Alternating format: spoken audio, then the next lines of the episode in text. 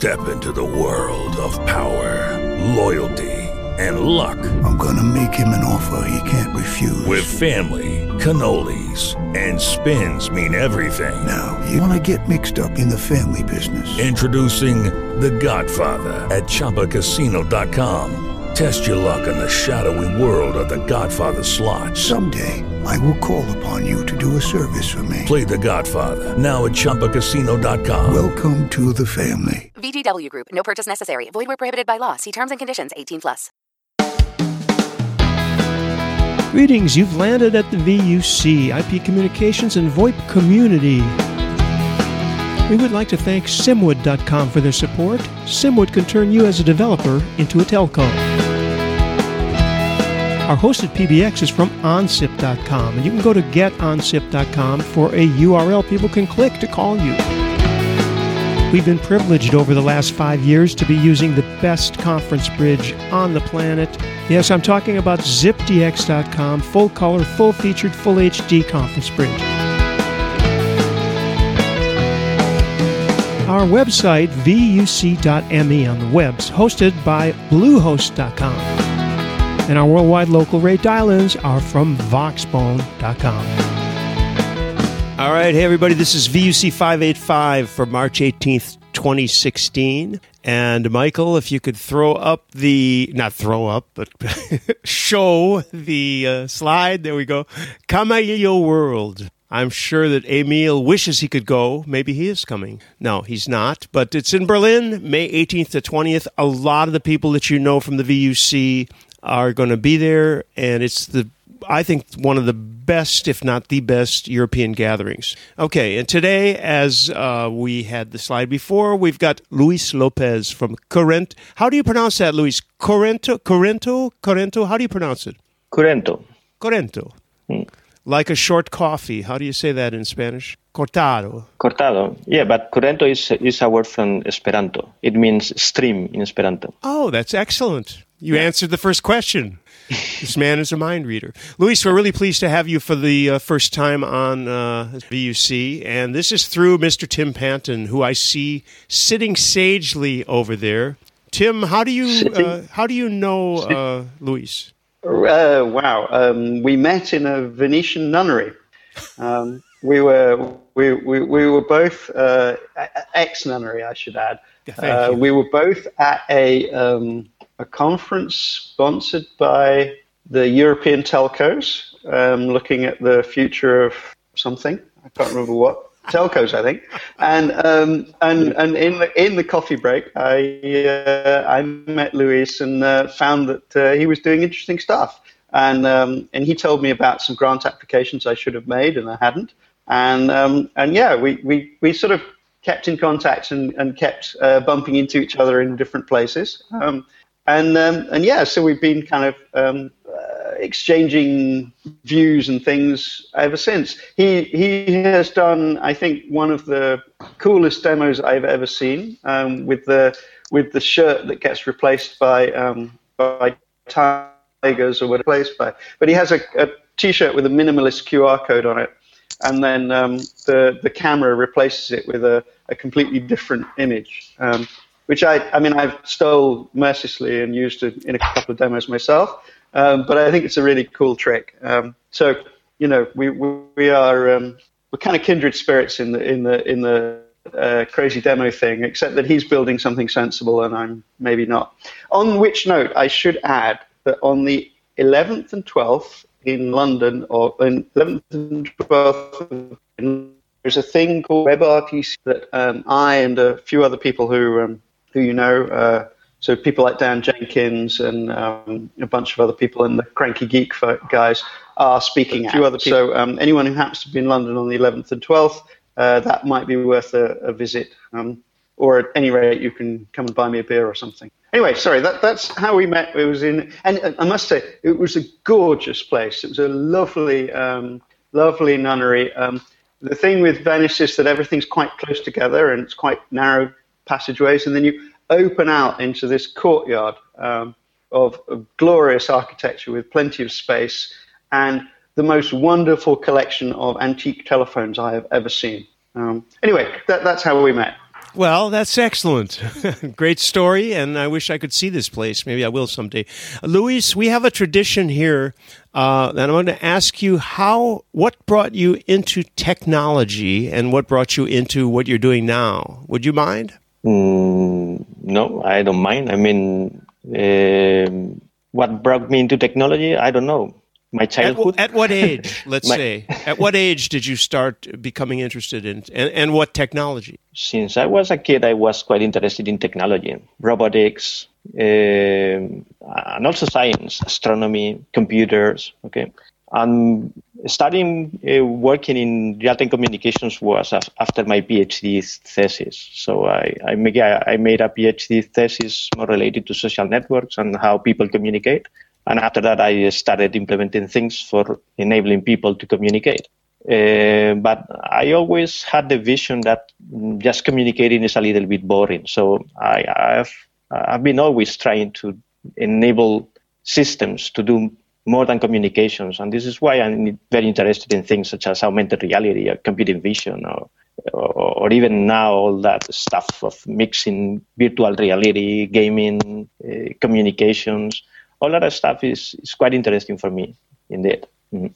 And this is a perfect time of um, technology. I mean, the, the mixture of different things that are happening. Uh, it's amazing what's gone down just in the past five years.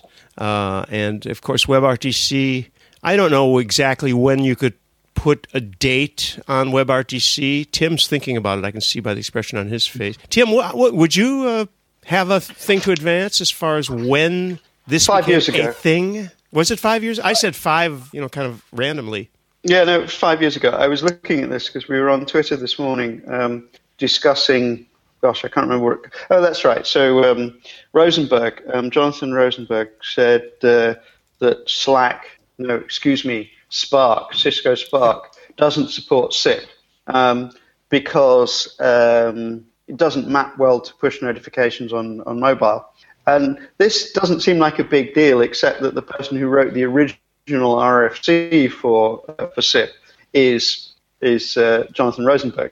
So this is the original, one of the original authors of the S I P R F Cs is is saying that it doesn't actually map well to the mobile world, and his newest products don't use it. Um, so I mentioned this on, on, on Twitter, and then it got into a a discussion about whether WebRTC, not a discussion. I then said that, and it just proves why WebRTC not having S I P baked into it was the right decision. Um, and and to back that up, I went back and looked at the mailing list to see when that decision was made and, and kind of who influenced it. And that was actually really interesting because it was back in, in twenty eleven. And uh, Emil and I were there arguing about um, about ICE, actually. Even then, it's like nothing has changed, basically. Funny. All right, let's let's get to uh, Kurento and how that started and what maybe when were you in from the beginning, Luis, or uh, did you come to it when it had already started, or did you start it? Well, well and, and, and what is it? Let's get into the basics. Well, you, yeah, we could do that too. Thank you, Michael. You want we can start with the presentation because uh, I think it, it contains that basic information, or or, or not, or. or Yeah, sure. No, we start with whatever you'd like to start with, actually. Yeah, okay. So let's with the presentation, let's go with it, and mm-hmm. and then we can discuss on, on top of slides, which probably it's very useful, okay? So I think this one should work. Okay. Perfect. Can you see it? Yeah. Perfect. Okay. So first of all, a little bit about myself, if you want, okay? So I am now associate professor at a university close to Madrid.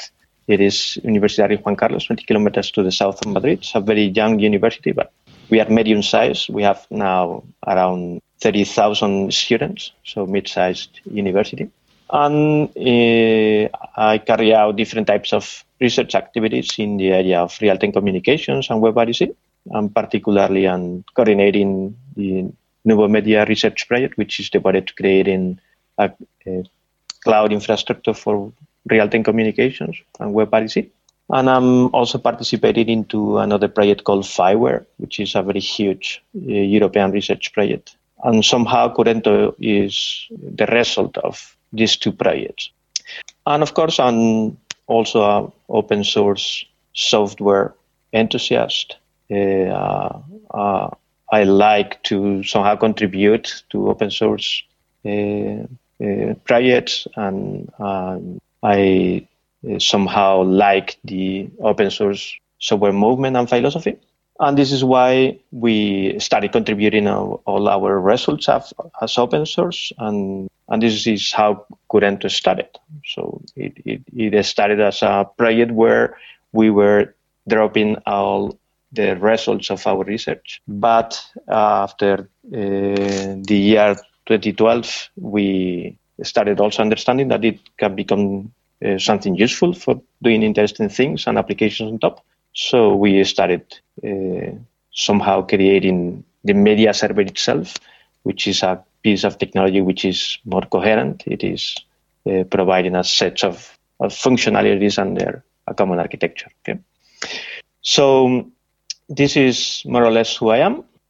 And, and this is what I would like to be uh, discussing today. I would like to be talking about WebRTC infrastructure. So Uh, I don't know if it is worthy to to discuss about WebRTC. I think that most of the people listening to this is al- is already aware of WebRTC and know about WebRTC.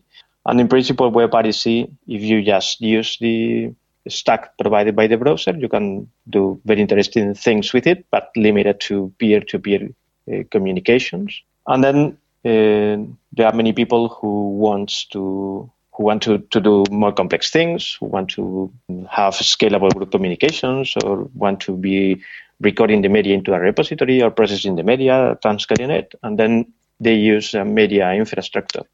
And today we are going to be talking about media infrastructure, because Kurento at the end of the day is a media infrastructure, is is a media server, is is something which is in the middle of a communication. So from that perspective, it's an infrastructure or a middleware. And Um, and then for for understanding a little bit what is Kurento and how people can use it, I'm going to uh, talk from the perspective of a developer. Okay, so I'm a developer, and probably there are also here people who is a developer. And, and during this presentation, I, I'm interested somehow also in, in communicating how to create things on top of, of Kurento. So I will be most of the time using the perspective of a developer. And then from the de- perspective of a developer, developers are very used to uh, developing web applications using the architecture that we can see on the left in this picture. So this is the typical three-tiered architecture. And the developer just consumes some kind of services, which are typically databases or services or data processing mechanisms. So the developer consumes those services through some kind of A P Is and creates some kind of api- application logic. And this application logic is created into some kind of application server. Then when developing with application servers, there are people who like to develop in Java, in JavaScript, in P H P. So there are a lot of different application servers. But the point is that somehow web developers are very used to this type of architecture, so that the client sent a request and the request arrives to the application server, and the application server provides some semantics to that request. And as part of these semantics, the application server can use the services that are uh, at the very bottom. Uh, then the point is that when the, we designed Kurento, we wanted to maintain this uh, development model, because it is very familiar with for developers. So we created what we can see on the right. And on the right, we can see the typical architecture of an application which is consuming a media server. And as you can see, it is it is equivalent, so that the we have clients, which can be browsers or cameras or mobile devices, who use some kind of signaling for sending messages to an application server. And in the application server, there is some logic that the developer has created, and that logic is uh, somehow providing the media service to the client. And for providing the media service, we can use the capabilities of a media infrastructure, of a media server. And for using those capabilities, we use A P Is. Then somehow um, Kurento is uh, represented by that thing that is called multimedia capabilities on the On, on the right side of the picture. And the developer creates code, creates programs which are hosted in that thing that is called the multimedia uh, application logic in that box. Okay. So basically, uh, following this, if if there are people who who is a little bit lost with this diagram, we can go to the very typical WebRTC triangle uh, where we can see how two browsers establish a communication through some kind of signaling, that thing that is called control data into this slide. And through that signaling, they establish a communication through a peer connection. Okay. So the the idea of using a media server is somehow to put something in the middle of the peers so that the signaling is managed by the application server, and so that the media server is in the middle of the communication, and as it is in the middle, it can be do th- uh, it can do things with the media. It can be recording the media, transcoding the media, routing the media, processing the media. It can do a lot of things with the media. Okay. So the, this is the the main intuitive idea of an architecture, or the architecture of an application using a media server. Okay. Then after that, uh, we can discuss about why media servers are useful. And yeah, and then if we look into current state of the art, if, if you take a look to the different media infrastructures, to the different media servers, you will notice that there are different types of them. There are media servers that are useful for transcoding. There are media servers that are useful for group communications, so different topologies, mixers, selective forwarding units. And there are media servers that are useful for uh, archiving, for, for recording media and for recovering the media and playing the media. Okay, so these, these are the three most typical media servers in the market. Okay. So based in, on all these ideas, uh, we created Kurento a few years ago. But uh, our vision when we created Kurento was somehow to consider that this infrastructure, that this media infrastructure, that the media server does not require to be limited to just the simple features that other media servers are offering. So if the media server is having the media because the media is getting through the media server, we can do a lot of things in addition to transcoding or mixing or recording it. So we thought that it was possible to create a media server doing whatever you want with the media. Whatever you want with the media means that the media can be enriched using, for example, augmented reality, or analyzed, or transformed, or blend. Okay, so the philosophy behind Kurento is is that to enable the capability for developers of having all types of capabilities in, into that media server, and for this, of course, uh, the when required to create an architecture for the media server suitable for being capable of hosting all these capabilities in a coherent way. And then we came to a very modular architecture. Okay. So uh, at the end of the day, we are going to see several examples on how to use Kurento in this presentation. And all, all the examples then are based into this picture. I insist into it because it is uh, somehow the basis for understanding the rest of things. And, and basically then the developer is creating some application logic, and this application logic is consuming some kind of R T C media A P Is. We have different types of, uh, of A P Is. We are going to be introducing them. A P Is for making run communications, for making broadcasting, for just controlling the different capabilities of a media server. And then the developer is in that green box developing its application logic. And this application logic is then speaking a protocol with the media server, a protocol that makes possible to control the media capabilities, to control their behavior, and also to have the media server to publish events, events relative to things that are happening at the media.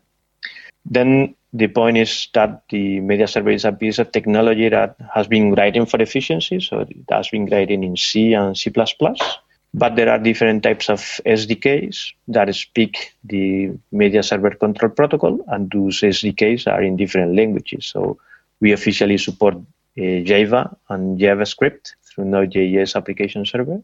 But there are other people in our community that have created S D Ks for other different types of languages, such as Go or Python or P H P. So this is somehow the basic architecture we are going to be seen again and again in in the in the different examples we are going to be seeing today. Okay. So for creating the media server, we needed to incorporate a lot of different technologies. Uh, we are not going to stop a lot in, into these slides. So let's go to this one, in which uh, I would like to introduce the community side of Kurento Media Server. So Kurento Media Server is an open source uh, software, and it is currently under the control of the Kurento open source software community. So I would like to discuss a little bit about this community and introduce you the community. Uh, our main communication channel in the community is a mailing list, which is now quite quite active. We have around six hundred subscribers now, and and around uh, between ten and twenty messages per day. So we have a lot of activity into the community. The community has become a relevant worldwide reference for WebRTC. So if you look for WebRTC media server or WebRTC server, we are in the first uh, positions in, in Google Engine. We got also some awards we when we were able to, to go to different types of events. So we, we are doing things that are somehow catching the attention of people out there. And there are now a lot of companies supporting the community. We we estimate that there are around three hundred companies using Kurento in different ways and contributing also to Kurento in, in different ways. So the, the community is, is active and, and it is quite uh, living at, at the moment. Yeah. So here you have some U R Ls, just in case you want to take a look to the community, to the documentation, mailing list. I will upload later the presentation to a slideshare, so if, if you want to catch this, this U R Ls. So um, then once we have introduced uh, what is Kurento and what is the open source Kurento community, I would like then to uh, to show how to create applications based in Kurento. So I'm going to present some ideas that are going to be useful for developers. And if you are not a developer, uh, uh, then allow me to apologize since now, because I'm going to be showing even some code in the presentation, so that uh, that the, the presentation is going to be more oriented toward developers. Okay. Then for developing with Kurento, the most important thing is to understand that Kurento has been created as based on a modular architecture. So that in Kurento, there is something called the media element, which is a basic model. A media element is having the capability of doing something with the media. And then the, the Kurento A P I is just enabling uh, developers to uh, instantiate and to interconnect these uh, media elements, so that the media elements are created, the media elements are interconnected, and the, as a result of creating and interconnecting media elements, I create a graph of models, a graph of media elements. And that graph of models or of media elements is called a pipeline in our jargon. It is called a pipeline for traditional reasons, but it is not really a pipeline. It is an arbitrary graph. You can connect the media elements in the way you want. They they don't need to be connected in, in a linear way, in a pipeline way. Okay. But anyhow, we, we call it a pipeline anyhow. Yep. So then the basic idea of Kurento is that it is modular. Okay? And in relation to to the term modular, I would like to make somehow a reflection in relation to, to what this means, because uh, today the term modular is used in different contexts uh, with different meanings. And I think it is worthy to, to explain what we understand by modular. And, and we speak about modular in the sense of modularity, in the sense of modularity as, as it is understood by the software engineering community. So I, at the bottom of this slide, you can see a reference from Baldwin, uh, which is a book talking about uh, modularity from the perspective of software engineering. And then from that perspective, for a software to be considered modular, it needs to comply with five uh, different properties or uh, characteristics. Okay? The first one is isolation, in the sense that whatever happens inside a model should not be affecting other models, so that the internal states of the models are isolated. Abstraction is the second property, so that the internal states of the models are hidden behind an interface, so that the developer doesn't need to be worried about the, those internal states. The third characteristic is composability. Composability meaning that the models need to be or should be interconnectable, in the sense that the, I should be able to create systems by interconnecting my models, by assembling my models in the way I want. The fourth one is reusability, which basically means that if a model is having a property, if a model is having a capability, then you should be able to use that capability. And the last one is extensibility, which means that if a model is not having a capability, then you should be able to add that capability. So we designed Kurento based on these principles. Okay? And from that perspective, then developing with Kurento, uh, we like the metaphor of saying that it is like building something with, with a Lego, uh, with Lego pieces, in the sense that we have different models, and these models are interconnectable, are composable, okay? So that at the end of the day, what the A P I is exposing is a toolbox of models, and I just create applications by interconnecting these models. So it is not too complex. The, the basic idea is, is quite simple. And then the, the main concept, the main idea we need to uh, somehow remember for developing with Kurento is that we have models that can be interconnected. We can compose things with the models, okay? So the main primitive is called connect. Connect is a primitive that is owned by any model, and I can connect any model to any other model, okay? So that when developing with Kurento, I'm going to be just instantiating my models, which are called media elements, and as I said at the beginning, so that I am going to be instantiating my media elements, and I will be interconnecting them. And and that's all. So with this, we should be able to start developing with Kurento. Yeah. So as as a final word, we, before starting showing some code, uh, I I want to make a clarification, because this is something that sometimes when we explain this to people, sometimes they run into questions or, or doubts. The the developer is developing in Java or in JavaScript in an application server. But of course, the media server is not executing in the application server. In in the application server, we have stubs. We have stubs that are exposed through an S D K. So we have Java S D Ks, we have Node.js S D Ks, P H P S D Ks. And it, those S D Ks uh, makes possible for the developer to manipulate the models, to manipulate the media elements, to interconnect them. But the real interconnection is not happening at the application server. So every time I send a command to a media element, what is happening is that the stub is sending a message through the control protocol to the media server. And the media server then is doing the complex uh, things with the media. Okay. So that the fact that I, I'm going to show examples written in Java or in JavaScript, it doesn't mean that the media server is written in Java or in JavaScript. Uh, the media server is written in C, and I communicate with the media server using a protocol. But for simplifying the life of developers, we have created S D Ks that are an abstraction, a wrapper on top of the protocol. This is the basic idea. So let's start developing. Uh, for starting developing with Kurento, then you have our documentation, we have our main repository.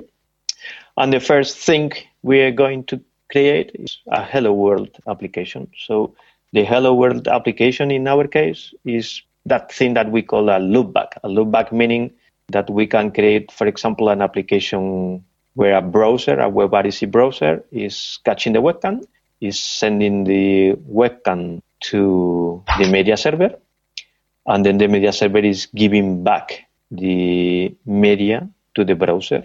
So this is the most sim- simple thing we can do with a media server, which is nothing. Okay, nothing meaning that the media is just received and sent back to the browser without doing any kind of processing with it. So let's then develop this Hello World application. And for developing this Hello World application, basically, we need some code at the browser. At the browser, the code that I need is just basically the ability of manipulating a peer connection and manipulating the webcam using the GetUserMedia A P I. And for this, we have a small wrapper that we call WebRTCPR, but the web the WebRTCPR is is just a simple wrapper on top of the peer connection and the GetUserMedia A P Is. So at the browser, there is nothing different from what you uh, may be doing uh, when you create other types of WebRTC applications. Just capture the stream and communicate the stream using a peer connection. Okay. The interesting thing is on the code that the developer can create at the application server side. And then uh, at the application server side, the developer is just using the media server A P I for creating whatever pipeline that the developer wants. And in this case, in our Hello World application, the pipeline is just comprising one single uh, media element, which is a WebRTC endpoint. So in the code, I just create a pipeline. After creating the pipeline, I instantiate the media element I want. So if I go to the toolbox of media elements, I can see that there is a media element capable of sending and receiving WebRTC streams. And this media element is, is called the WebRTC endpoint. And then I instantiate a WebRTC endpoint. And after that, I just need to create the topology of whatever the WebRTC endpoint is doing with the media. So all the media that the WebRTC endpoint is receiving from the network, the WebRTC endpoint is publishing that media into its source, its source, which is an internal interface of the media server. So as, as I don't want to do anything with the media, I just want to put the media back to the browser. All I need is to connect the source with the sync of the WebRTC endpoint. So here, this is what I am doing in the code that you can see on the left. And saying WebRTC endpoint connect to yourself, so that the source of the WebRTC endpoint is connected to the sync of the WebRTC endpoint. And whatever the WebRTC endpoint receives at the sync, it is sent through the network using the WebRTC protocols. Okay.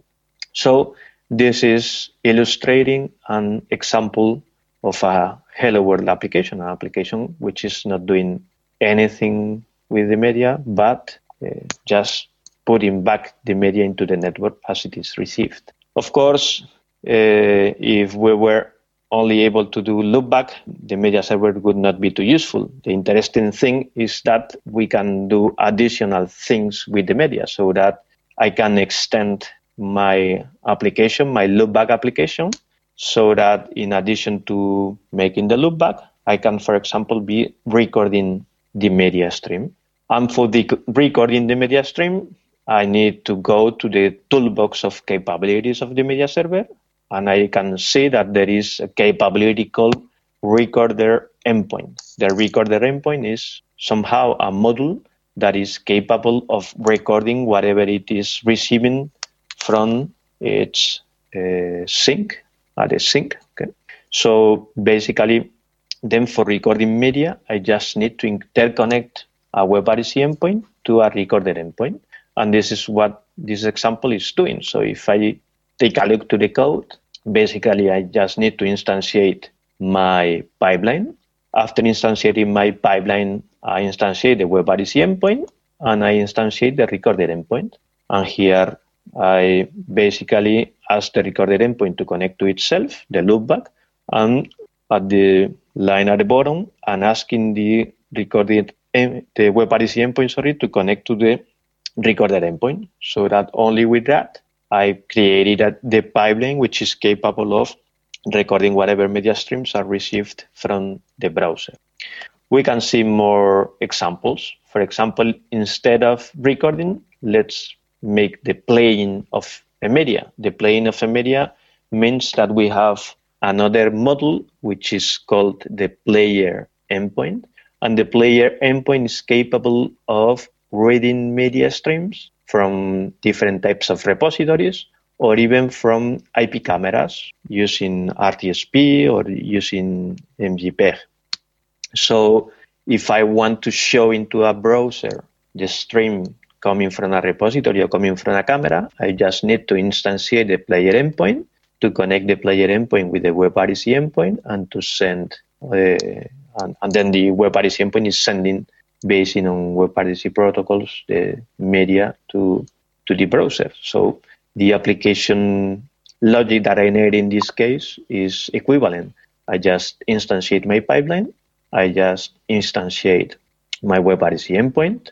I instantiate my player endpoint. And, and here in this instantiation, we have different options. I can read the uh, the media to play from a file or from an R T, R T S P camera or from an H T T P U R L, from an H T T P camera also. And then once I have created my player endpoint using one of these three options, I can just connect the output of the player endpoint with the sync of the WebRTC endpoint. So that playing a file or playing a camera is as simple as this. Okay. So these these are the basics of the media server.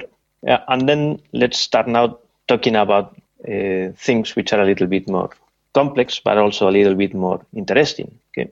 So probably uh, if you have uh, paid attention to the examples I'm showing, you can see that I, in, I was interconnecting things that are heterogeneous. I was interconnecting an I P camera with a WebRTC endpoint, which is sending WebRTC streams to a browser. But there are not many I P cameras speaking, for example, the V P eight codec. Most cameras speaks the H two sixty-four codec. So what happens with the transcoding? I was not showing a single line in my code asking for making a transcoding. The point is that the media server is having a, a feature that we call agnostic media, which provides transparent transcoding, meaning that the connect primitive is intelligent and is capable of understanding what is the media formats that are uh, the media elements that are interconnecting. And whenever it is required, it performs a transcoding. Of course, it doesn't perform a transcoding if it is not required. Okay?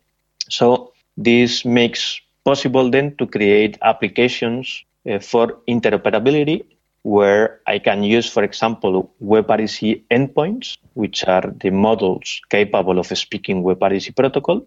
I can interconnect those with another type of model, which is called R T P endpoint, and the R T P endpoint is speaking legacy R T P. So that for interoperating WebRTC and R T P, I just need to interconnect these models, and I don't need to specify any kind of um, Uh, codec parametrizations, or this is fully transparent for the developer. The developer uh, doesn't need to know about whether one R T P endpoint is speaking H two sixty-four or H two sixty-three or S I G, or all those transcodings happen transparently, uh, and the developer just need to request for a connect.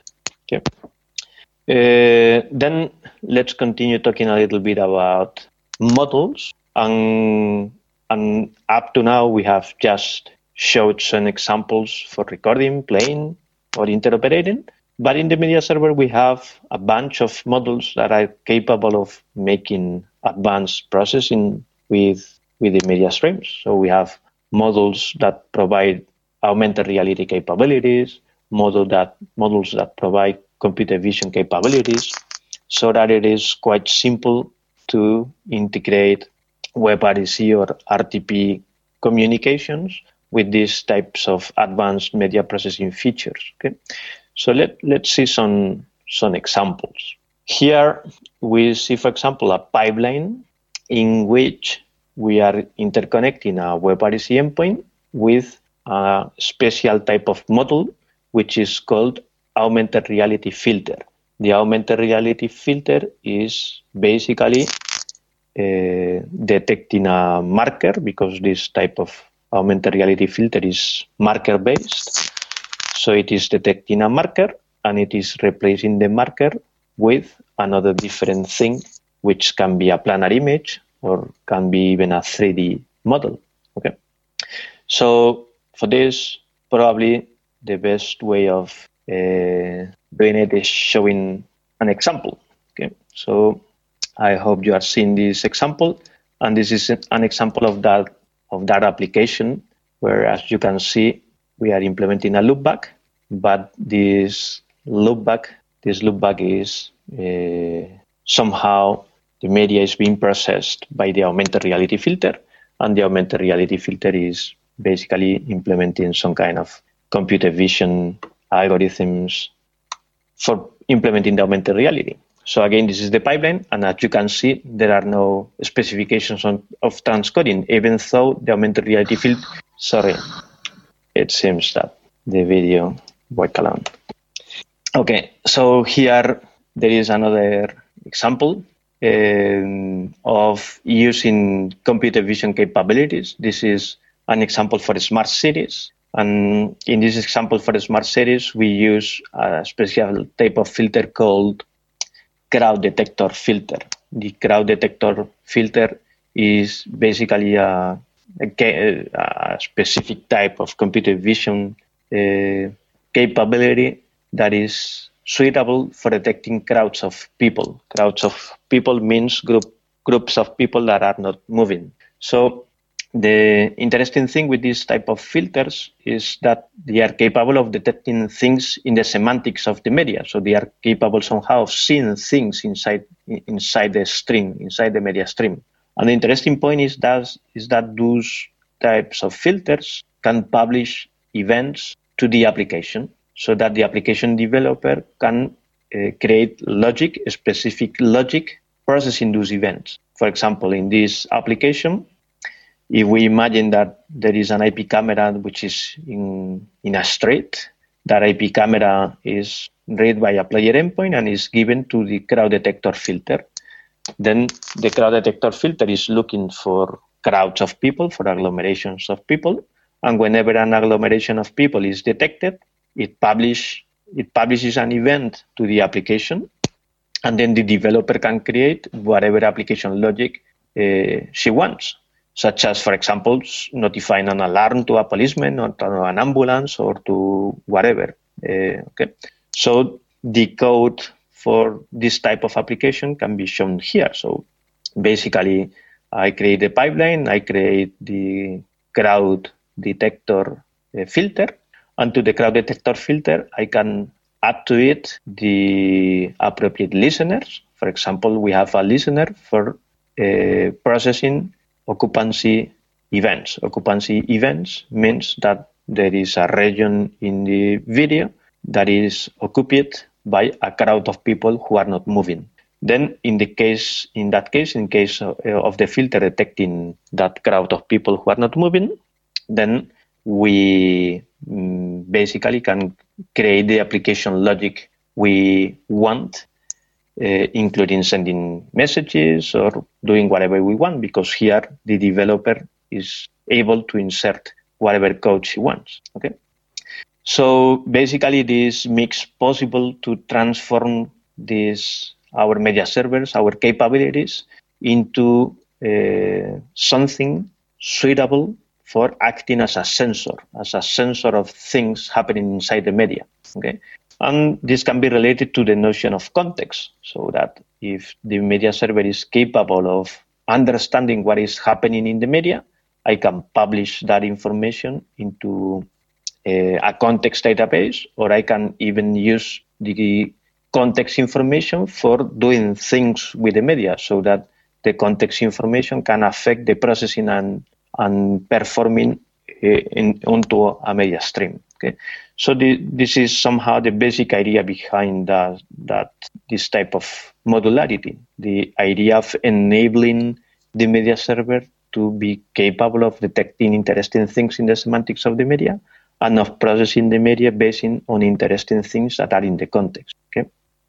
There are a lot of demos that you can check if you want, showing different types of capabilities, face detectors, virtual fences, Um, uh, chroma uh, capabilities, chroma background extraction, basically, uh, mixing capabilities, blending. We have also augmented reality with three D models. So there are a lot of demos. If you go to YouTube and you look for the Kurento channel, you will see a lot of demos. And of course, you can also create your very own models. There is a process for doing it. You need to implement some interfaces. You need to execute some I D L compilers, but it is not too complex. And there are a lot of people over there creating creating models for, for Kurento. We estimate that there are around two hundred models right now, uh, providing different types of, of capabilities for Kurento.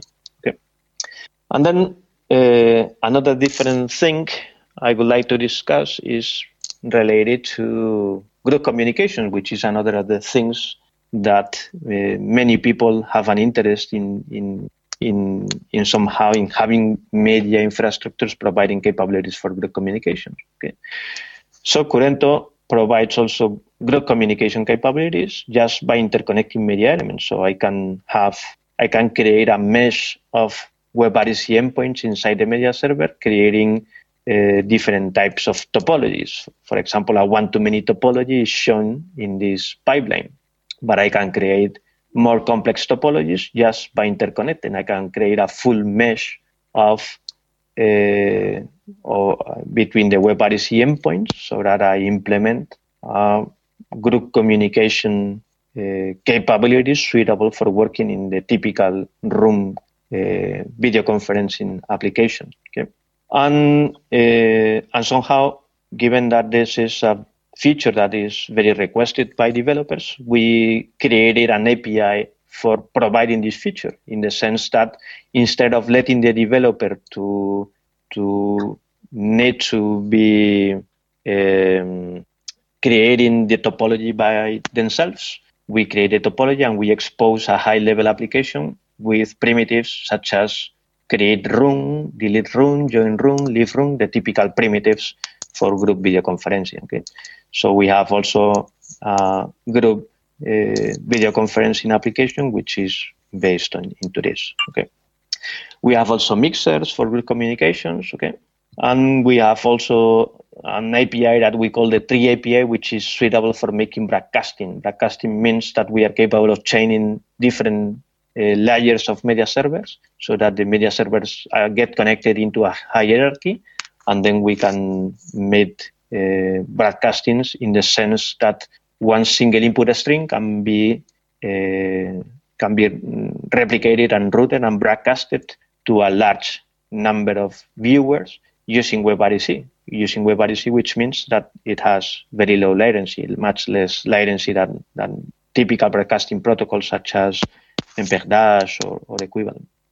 And just to finish, uh, I would like to spend one minute explaining a little bit what we are doing now, in what we are investing our time, and, and basically we are working in in in the cloudification of the media server, uh, so that the media server is is instead of being a process that executes into a machine, is is transformed into a cloud infrastructure, into Elastic Cloud Infrastructure.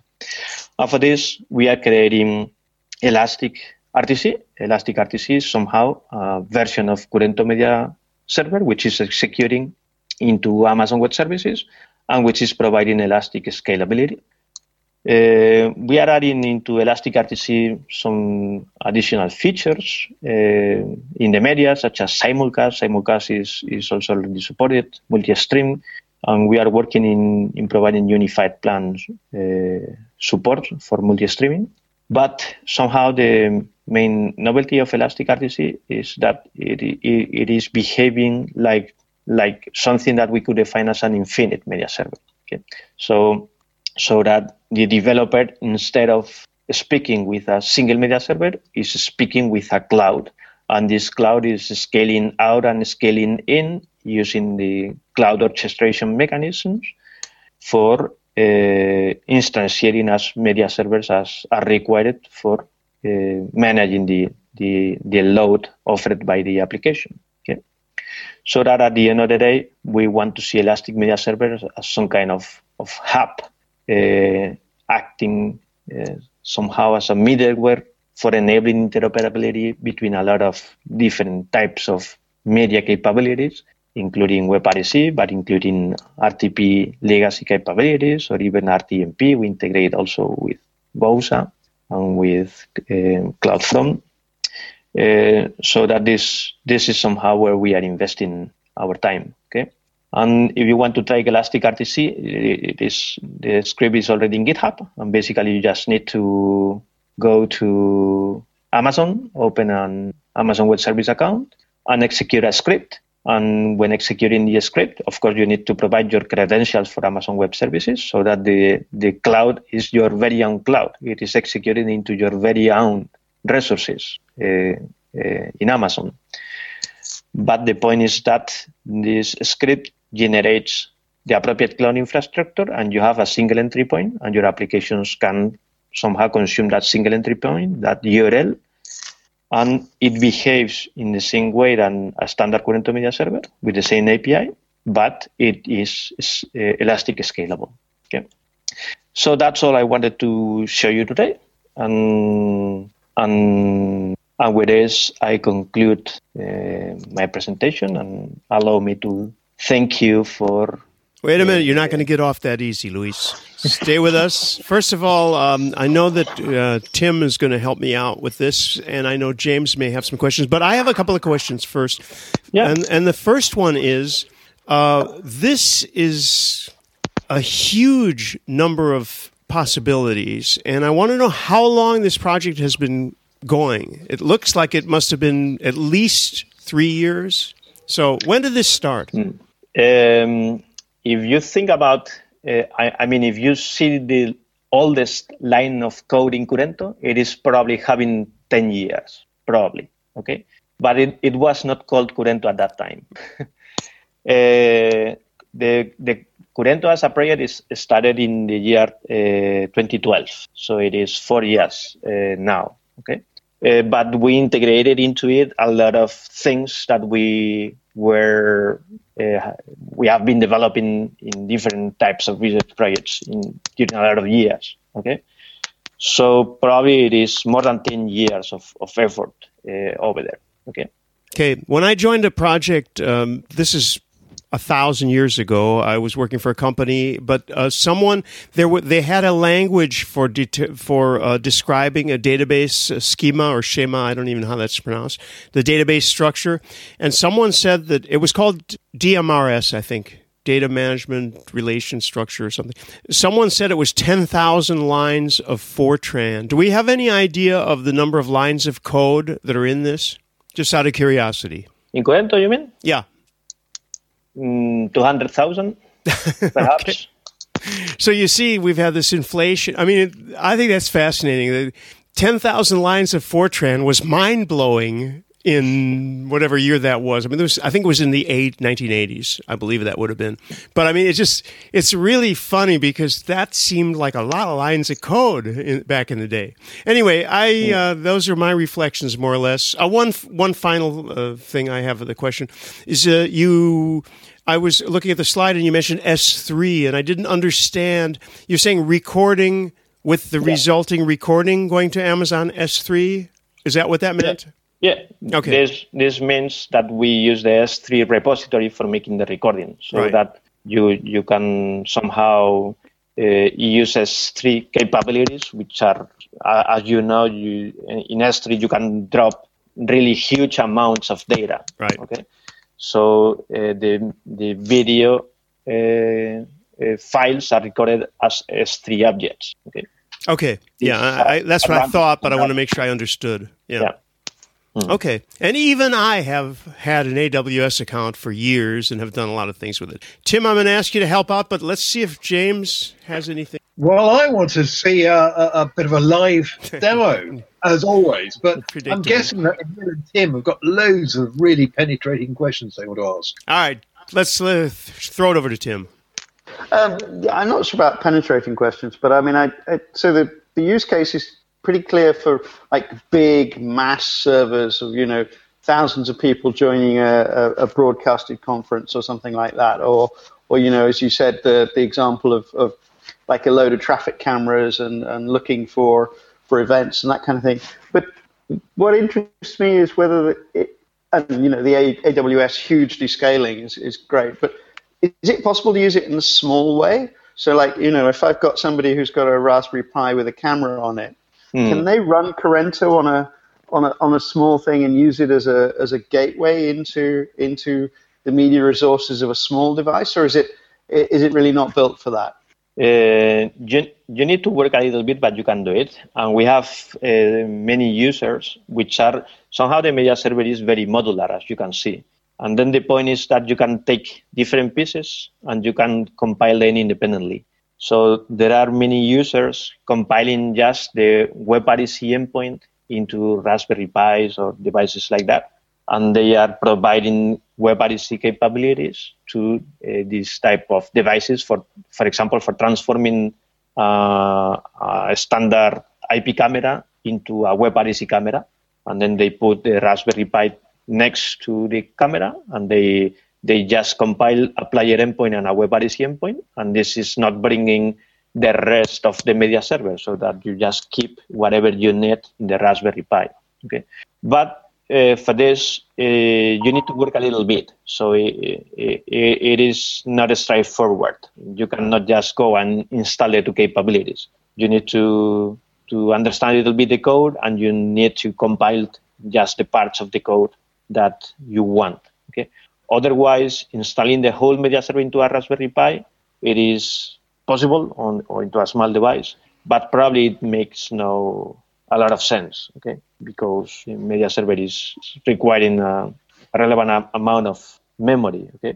So this is, however, an interesting evolution we can think about, okay, the, the possibility of somehow creating minimalistic versions of the media server suitable for working into uh, small and limited devices. But uh, so far, our focus has been more in cloud infrastructure, more than that in in small devices. Okay. So, so that wouldn't be a good place to start. It would be it's a thing you could do, but you, you'd advise somebody to start with a, no. a, a, a kind of a server-based system and, and, and think about it from no, there as my, a starting point. My recommendation for starting uh, would be better to use, for example, Elastic R T C. With Elastic R T C, you can have in five minutes. You a, a media server instance up and running, and then you can start playing with it, and you can create your applications or execute demos. Luis, that sounds like a bit of a challenge. You said it only takes five minutes, so why don't we just do it live? Yeah, go on then, James. No, no, well I can't because I'm unskilled, but clearly Luis is uh, is very, very skilled. Well, wait, wait, I still have one more question. Let, let me yeah. let me let me ask that one first, and then, then we can go off on the on the tricky stuff. Um, so uh, the other question was around how many of the capabilities that that you're putting in the media server are things that you could do in the browser anyway. So I mean, you know, we, we both did kind of the same virtual reality demo of, of replacing an image with another image. But mm. I did it in the browser and you do it in the server. Mm. So it, it, I think there are a number of the things you can do. I mean, recording is obviously, actually, no, not even recording. So there are a, a number of these facilities are now becoming available mm. in the browser. Do you see that as a challenge to the media server architecture, or is it not an issue? Uh, I think that it depends on the use case. I mean, uh, there are use cases in which it makes sense to do it at the browser, and there are use cases in which it makes more sense to do it at, at the infrastructure side.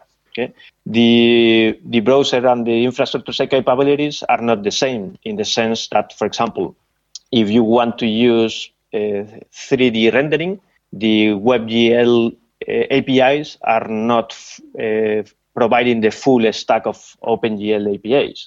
So at the server side, you have more capabilities for shaders, for doing more, somehow more, power, more powerful things. But of course, uh, if you do things at the infrastructure, you need to pay for the money of the infrastructure. The infrastructure is costing uh, cost money. So this is why I say that it depends on the use case. There are use cases in which it makes sense to do it in the infrastructure because uh, probably you can get a better quality of the computer vision algorithms, of the augmented reality capabilities. Uh, and there are other situations in which probably the most important variable is, can be cost, for example, or scalability. And in that case, uh, having the client to do the work is is better. Okay. So I, I couldn't say that uh, categorically that it is better to do augmented reality at the browser or at the media server? My answer is that it depends on the use case. So tell me the use case, and I can give you a recommendation on whether it is better at the browser or it is better at the infrastructure side. Okay, okay. Cool. Yeah, no, that, that that's good. Mm. Michael actually asked a pretty good question, a great question, mm. in fact, which was, mm. where is this being used? Can we have some examples of where this... By the way, I've, uh, since I have the focus on the camera, it's uh, you can spell K U R E N T O dot org, and you can see it on the image here if you're watching, um, mm. to go start uh, messing with this. Uh, Luis, are there use cases that we can talk about that are being... Maybe they're high visibility or whatever? Um... We have a lot of use cases uh, related to our um, research projects. Okay, so um, there are companies uh, working in smart environments, for example, smart environments, meaning that they they have uh, capabilities, for example, for putting a camera in a shop and then uh, doing things such as counting the number of people who is looking to the to the glass of, of through the glass of a shop, or counting the number of people who is in a uh, specific uh, area of a shop.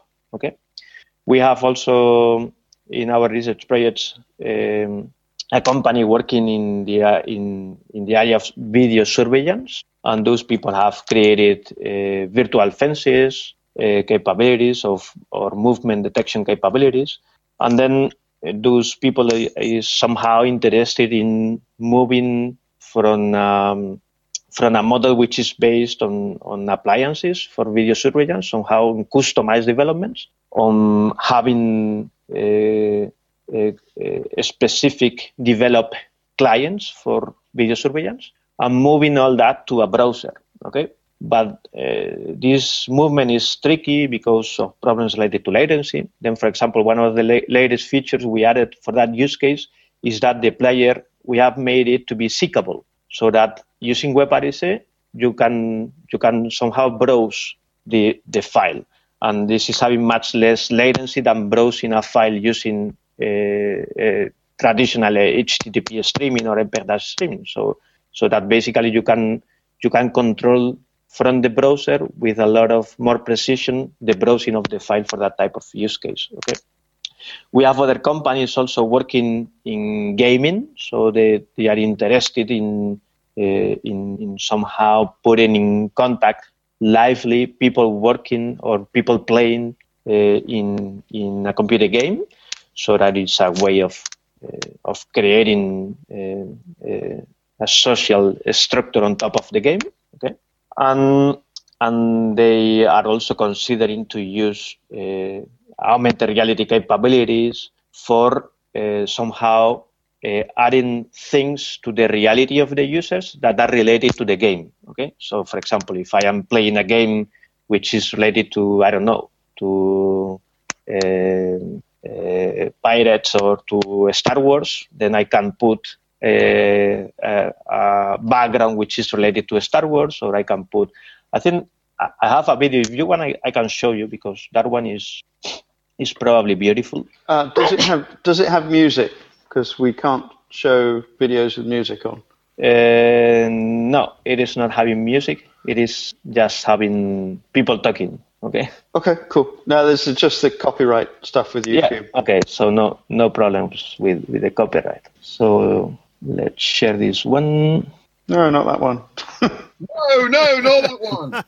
So this is this is an example of uh, of of how we can use uh, backgrounds and uh, file detection mechanisms for putting people uh, in, inside a game. Okay, so. And, and here, for example, is another use case of producing producing video in real time. So we have a video which has been recorded using a chroma, and then we extract the background. and, Wishful thinking. Yeah, and we we we detect the face of the person, and then we align the the video is somehow aligned. The blending is aligned to uh, match the. the face of, of the people who is being shown in, in real time. Okay, So a, you have a YouTube channel. Let me make sure that people yeah. see this, because if they're if they're even just listening and aren't not watching, you go to YouTube and look for Kurento, yeah, you, Kurento, yes. K U R E N T O, because they have all those videos there, and you can watch them. What we just saw, in case you missed it or are yeah. not watching the video, that's where you go, Kurento channel on YouTube. Yeah, you just look for Kurento, and, and over here we, we have a, a lot of videos showing all these, these types of capabilities. We're behind so, in the questions. Uh, I don't know if Tim is done, but can, no, I have. I actually have one more. Okay. Um, oh no! Which, which is, well, no, you like this one, James. So, so Luis, do you have a, a cat detection filter? Uh, you've got a crowd oh, nice. detection filter, but can you detect cats? Uh, cars? Do you mean? No, cats. The what? Meow, what, what is it? Meow. Like dogs. Ah, cats. Felines. Felines. Felines. Yeah. No, I'm afraid that one is not already created, but. Probably it, it it it it will become very popular if we create it. Yeah, because because uh, Bodhi wants to be able to detect cats on his lawn, so uh, it would be, be a thing for James to be able to uh, to that and chickens, so you can mm. detect these the, the where his animals are, and it could send him send him alerts if his animals are out of their geographical uh, limits, geofences yeah. animals. What what I would like to see, and I've been going through something with our neighborhood about this, is I'd like to see something that allowed me to tap the surveillance cameras in my front yard to do um, an ongoing traffic study, so I could know the speed and size of vehicles uh, traversing the street in front of our house. Yeah. Yeah, we we have that capability. A company created it, but unfortunately it is not open source. So the But they they have the capability of measuring the size of cars from the camera. You need to calibrate it, so you, you need to provide the, somehow the distance be, between the camera and the and the road. Sure, you need um, to you need to have sort of the, the geometry of the field of view well yeah, defined. Yes? Yeah, yeah. But once you have defined that geometry, it is the filter is capable of detecting the speed of cars and other things. They they were detecting the color. They were detecting yeah, things, things like that. So they they are working in uh, smart cities uh, uh, applications and things like that. Okay, so there are people doing that type of things. Yeah. Wow, that could be handy. Yeah, yeah I like tr- the idea of the uh, WebRTC pad uh, speed trap. I think that's pretty cool. Yeah. Now the, the crowd detection thing was impressive. Let me let me try to read these. Um, it's from Daniel from Kamailio. We'll all be at Kamailio World the eighteenth of May in Berlin. And uh, uh, Daniel asks, uh, uh, um, is it yes. only using WebRTC S R T P specs, or can it do Z R T P too? Thank you, James. And there's a second part to that, but first part. Can you repeat? Sorry, I, I missed the question. Yeah, it's, it's a British accent. Let me read it. Can yeah, it sorry. be? Can Kurento be used as encryption and decryption gateway for plain R- R T P to and from S R T P? Yeah, we support that. Yeah, that was that was easy. Now here's the second yeah. part of the question: uh, is it only using the WebRTC S R T P specs, or can it do Z R T P too? Z R T P if you're American. No, only only S R T P. Okay. See, we got through that. Oh, there we go. Who's Hurrah. next? Right. I want a demo. I want a live demo, not a, a live video, demo. Luis. Okay. So, so no, you but, can't come on here and we, just show us bits of video. It's we, not, we didn't prepare that, so... Let, I know you didn't. Let, that, let me check if I have online somebody for, for uh, starting the live demo. Uh, those nice young ladies from the kissing demo could be. Yeah, that fun. would be wonderful. No, I think James should do it. or or, or we kissing? Could join it. Uh, well, we're yeah. online. we so I'm, I'm afraid I, I have nobody now uh, ready here because uh, we it is Friday, and here in Spain it is uh, uh, twenty past six in the afternoon. So I'm afraid all the team left. So. If I had known that you were going that, that you were going to ask this, uh, I, I would have prepared. But to compensate, if you want, I can make a personal demo for you on Monday. There you go. Okay, we, we well, are we... running over here. We should probably cut the broadcast, but we can continue in the mature audiences only version. Uh, James, you joined us late. Luis, I just want to publicly thank you. It's great to have you, and we had you scheduled for quite a long time ago, and I'm really, really pleased that you were able to make it, and this is a fascinating topic. I'd like to explore it more, and if I have the help of somebody like Tim, I may just get to that. So thank okay. you. Thank you to you for inviting me and for allowing me to, to, to show you the type of things we are doing. Okay, thank it you. It was great. And again, Kurento, uh, Kurento, Kurento, Kurento, Kurento, Kurento, K K U R E N T O dot org. And uh, thanks to everybody who participates in this. Uh, next week, remember, in Europe, one hour early, and then we'll be past this horrible daylight saving. Good night, everybody, and stay with us for the your audience's only version. Hey, that was the bleeding edge of the I P communications and VoIP community. We're at V U C dot M E on the web. Thanks to Simwood dot com, who can turn you as a developer into a telco. Our hosted P B X is provided by on sip dot com. The site at V U C dot M E is on Bluehost dot com. We use Zip D X dot com for our wideband, full-featured conference bridge. And our local rate dial-ins are from vox bone dot com. Every Friday, twelve noon Eastern Time. See you next week. Step into the world of power, loyalty, and luck. I'm going to make him an offer he can't refuse. With family, cannolis, and spins mean everything. Now, you want to get mixed up in the family business. Introducing The Godfather at Chumba Casino dot com. Test your luck in the shadowy world of The Godfather slot. Someday, I will call upon you to do a service for me. Play The Godfather now at Chumba Casino dot com. Welcome to the family. V G W Group. No purchase necessary. Void where prohibited by law. See terms and conditions. eighteen plus.